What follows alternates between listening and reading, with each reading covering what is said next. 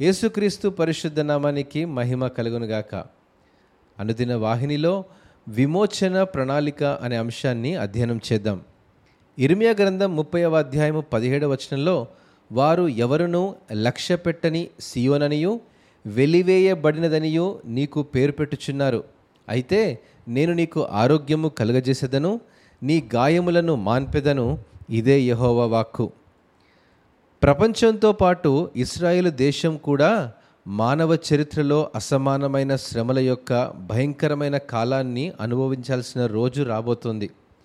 దేవుడు ఈ పడిపోయిన ప్రపంచ వ్యవస్థను సరిచేయడానికి తన ప్రత్యేక సాధనంగా ఇస్రాయేలును ఎంచుకున్నాడు.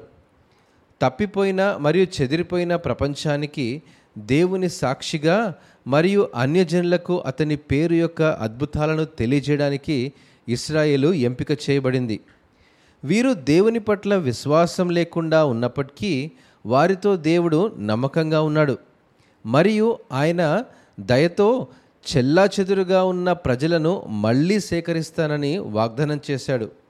దేవుడు వారి యుద్ధాలలో పోరాడుతున్నప్పుడు ఎవరు కూడా ఇస్రాయేలుకు వ్యతిరేకంగా వెళ్ళడానికి ధైర్యం చేయలేని స్థానానికి వారిని తిరిగి తీసుకొని రావడానికి సంసిద్ధం చేశాడు.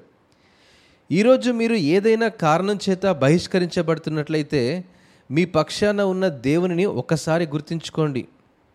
మీకు వ్యతిరేకంగా ఏ ఆయుధం వర్ధిల్లదు. ఆయన మీకు ఆరోగ్యాన్ని దయచేస్తూ మీ గాయాలను కట్టగల పరమవైద్యుడు. ఇది మన ఆలోచనలకు మించిన దేవుని ప్రేమండి. క్రీస్తునందు విశ్వాసముంచుట ద్వారా కృపచేత మనము రక్షింపబడిన వారముగా ఆయనను ఎల్లప్పుడూ స్తుతించాలి. ప్రభువా యేసుక్రీస్తు ద్వారా మీ అద్భుతమైన విమోచన ప్రణాళికకు ధన్యవాదాలు కలుగునుగాక. ఆమెన్.